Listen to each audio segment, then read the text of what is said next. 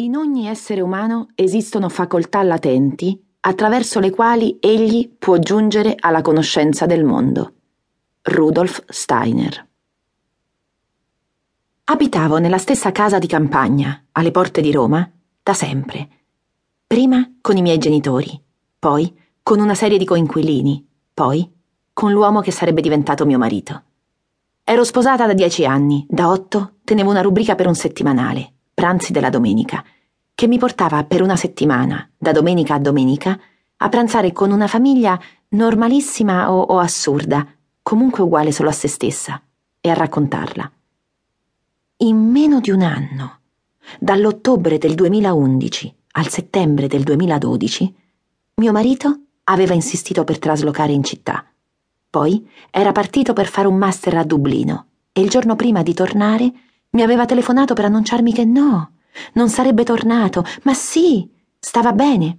E se per un po' non l'avessi più sentito, non dovevo mica preoccuparmi. Anzi, il punto era proprio che forse aveva scoperto di stare meglio senza di me. Insomma, aveva bisogno di mettersi in aspettativa dal suo lavoro e dal nostro matrimonio e pensare, da solo, in Irlanda. Il direttore del settimanale, intanto, non era stato altrettanto sensibile e senza dirmi una parola aveva sostituito la mia rubrica con la posta del cuore di una certa Tania Melodia, vincitrice morale dell'ultima edizione del Grande Fratello. Mio padre, mia madre, mio fratello e gli amici che, mentre tutto mi franava attorno e dentro, restavano fermi al loro posto, nei primi tempi si erano dati il turno per dormire con me mi avevano trascinata al cinema, al parco, al karaoke, allo stadio, in vacanza. Non si sottraevano alle telefonate inutilmente lunghe senza tu. Come stai? Cosa pensi? Che fai? Ti permetti forse di esistere nel frattempo? E piene solo di io. Non esisto più. Sto male.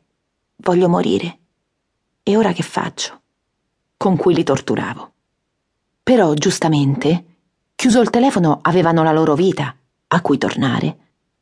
Perché l'unica a non avercela più una vita ero io. Al suo posto una massa informe, sfilacciata, ferita, che come unico perno su cui girare aveva lo smarrimento. Passato il momento del dolore insopportabile, poi non c'era più neanche quello a farmi un po' di compagnia. Andavo a letto e l'unico pensiero prima di addormentarmi era la speranza di non risvegliarmi. Tanto il grande amore che dovevo avere l'avevo avuto, i romanzi migliori che dovevo scrivere li avevo scritti. Di certo non ne avrei scritti altri in cui mi sarei potuta così profondamente esprimere, perché non avrei vissuto nient'altro che mi avrebbe potuto così profondamente toccare. La casa d'infanzia era ormai alle spalle e con lei ogni promessa interessante di bene. E allora, se non c'è più da scrivere, se non c'è più da vivere, se non c'è più una famiglia che ogni settimana quantomeno mi dia l'illusione di essere la mia, che ci sto a fare io al mondo? Ripetevo in continuazione ogni lunedì alla mia analista, la dottoressa T, che, un giorno di dicembre, ispirata da Rudolf Steiner ed esasperata da me, alla fine di una seduta mi ha buttato lì, intensa e un po' magica com'è le va di fare un gioco?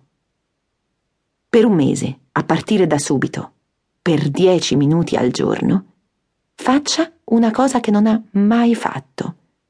Cioè, una cosa qualunque. Basta che non l'abbia mai fatta in 35 anni. Eh no, quasi 36. Quasi 36. Una cosa qualunque. Nuova. Per un mese. Sì. Per dieci minuti per dieci minuti. Ma... ma è sicura che funzioni? Dipende da lei. I giochi sono per persone serie.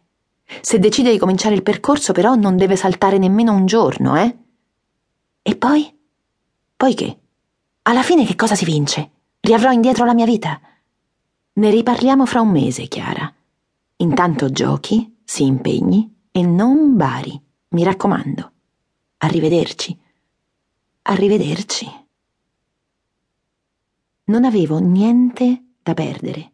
Era proprio quello il mio problema. È diventata l'occasione